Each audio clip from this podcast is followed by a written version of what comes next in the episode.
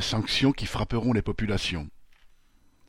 En réponse à la guerre en Ukraine, les chefs d'État de l'Union européenne se sont mis d'accord pour multiplier les sanctions économiques à l'encontre de la Russie.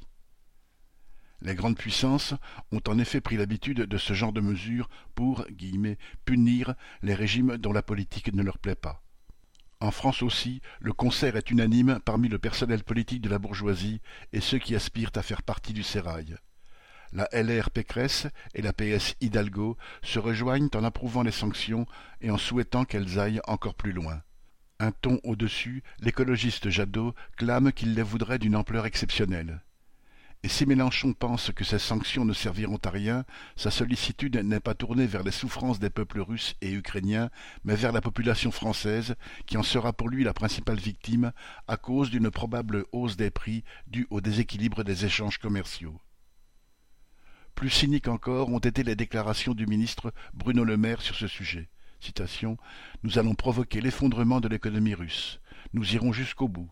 On veut cibler Vladimir Poutine, mais le peuple russe va souffrir aussi. On ne peut pas faire autrement.